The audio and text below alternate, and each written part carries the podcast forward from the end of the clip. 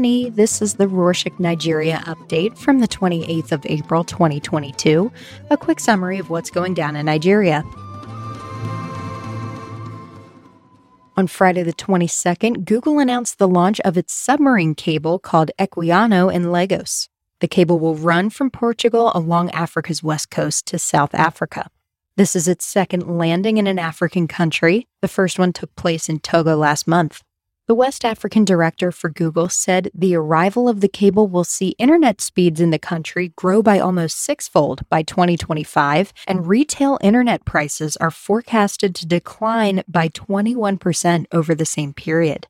Speaking of Lagos, on Sunday the 24th, the state governor said the metro railway project of the state, which is called the Blue and Red Line, will be completed before the end of the year. He went on to disclose that the state will buy two additional sets of four train coaches from China by October and also condemned the vandalism and theft of rail track infrastructure along the rail corridors.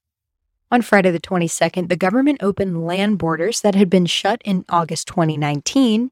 The borders, which are in four states, those of which are Katsina, Ogun, Cross River, and Kebbi, were initially shut to prevent the smuggling of illegal arms and food. The government was trying to keep its citizens safe and encourage local food production. On Wednesday, the 27th, the Senate passed a bill to amend the Terrorism Prevention Act of 2013. The amendment will prohibit ransom payment to kidnappers to free a victim and will also mandate the death penalty for convicted kidnappers where the abduction leads to the death of the victim. The Senate said the decision will discourage the increasing cases of kidnapping and abduction for ransom. The bill will be debated in the House of Representatives. Moving on to some news from Imo State, on Monday the 25th, the Independent National Electoral Commission announced the end of the suspension on voter registration in the state. The suspension started on Friday the 15th after an electoral officer was shot dead. Imo citizens can now register and get their voter cards for the next general elections, which will be held next year. On that note about elections, also on Monday the 25th, President Buhari congratulated President Emmanuel Macron for winning a second term in office in France's presidential elections. Buhari said that Macron, who has previously worked in the French embassy in Nigeria, had redefined relations between the two nations since he became president and assured him that he had Nigeria's full support. Continuing with the topic of elections, the general elections will be held next year and candidates and political parties are getting ready. On Tuesday, the 26th, the Kogi state governor, who has expressed his interest in serving as president, became the first member of the ruling All Progressives Congress political party to purchase the presidential forms. The forms cost approximately $250,000. Let's talk about another presidential candidate. On Tuesday, the 26th, the Ogun state governor said the state will fully support the presidential ambition of Vice President Osinbajo he wants him to complete the projects President Buhari has started. The governor said this when he accompanied the vice president to the palaces of prominent traditional rulers in the state. One of the traditional rulers, the paramount ruler of Egbaland, said the vice president had the necessary experience to serve as president. The opposition party, the People's Democratic Party, is also getting ready for elections.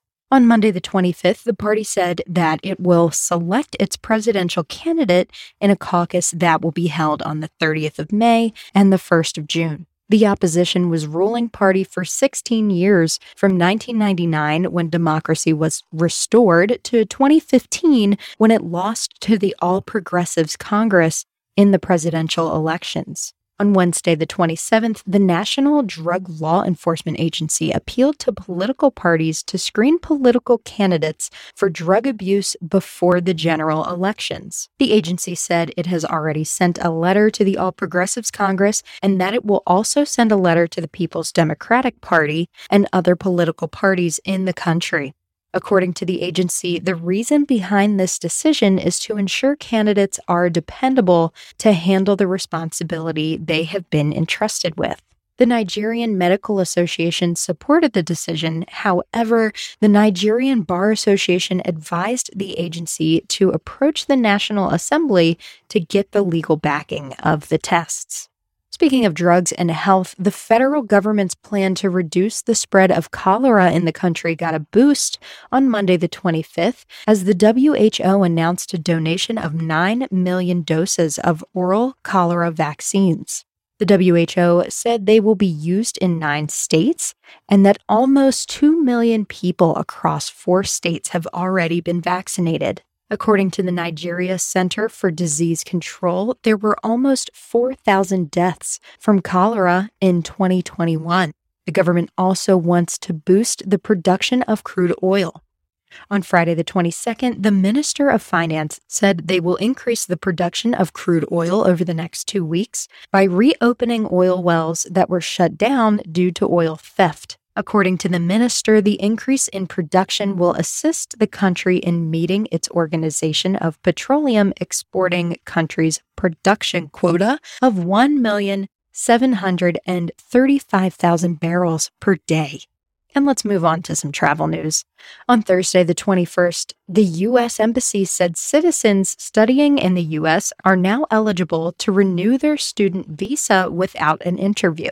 Still, to do this, the following requirements must be met. The student must be physically present in Nigeria. The visa must not have expired more than 24 months ago. And if the student wants to change institutions, the visa must be renewed to continue studying in the same course of studies. However, the student can change the course of studies if it's at the same institution financial technology startup Afriex, which operates a blockchain money transfer platform that lets users send money from the US, UK, and Canada to Nigeria, raised $10 million from investors led by Sequoia Capital China on Tuesday, the 26th. The company said it has plans to launch a stablecoin later this year in a partnership with Visa. On that note about money transfers, the central bank granted telecommunications company Airtel a super agent license on Tuesday, the 26th. This means the company will be able to recruit and manage agents and get contracts from banks and other financial institutions that need agency services. This is different from a payment service license, which was given to rival telecommunications company MTN earlier this month. An agent can only accept payments and process cash withdrawals from customers, while super agents provide end to end financial services, including accepting deposits, making payments, and issuing debit and prepaid cards. The central bank is giving out the licenses to boost financial inclusion in the country. Finally, to close this edition, mark your calendars. There will be three public holidays next week. Workers' Day will be celebrated on Monday the 2nd, and to mark the Eid al Fitr, Tuesday the 3rd and Wednesday the 4th will also be public holidays. That's it for this week. Thank you, as always, for joining us. Subscribe, give us some feedback, and tell all of your friends about us.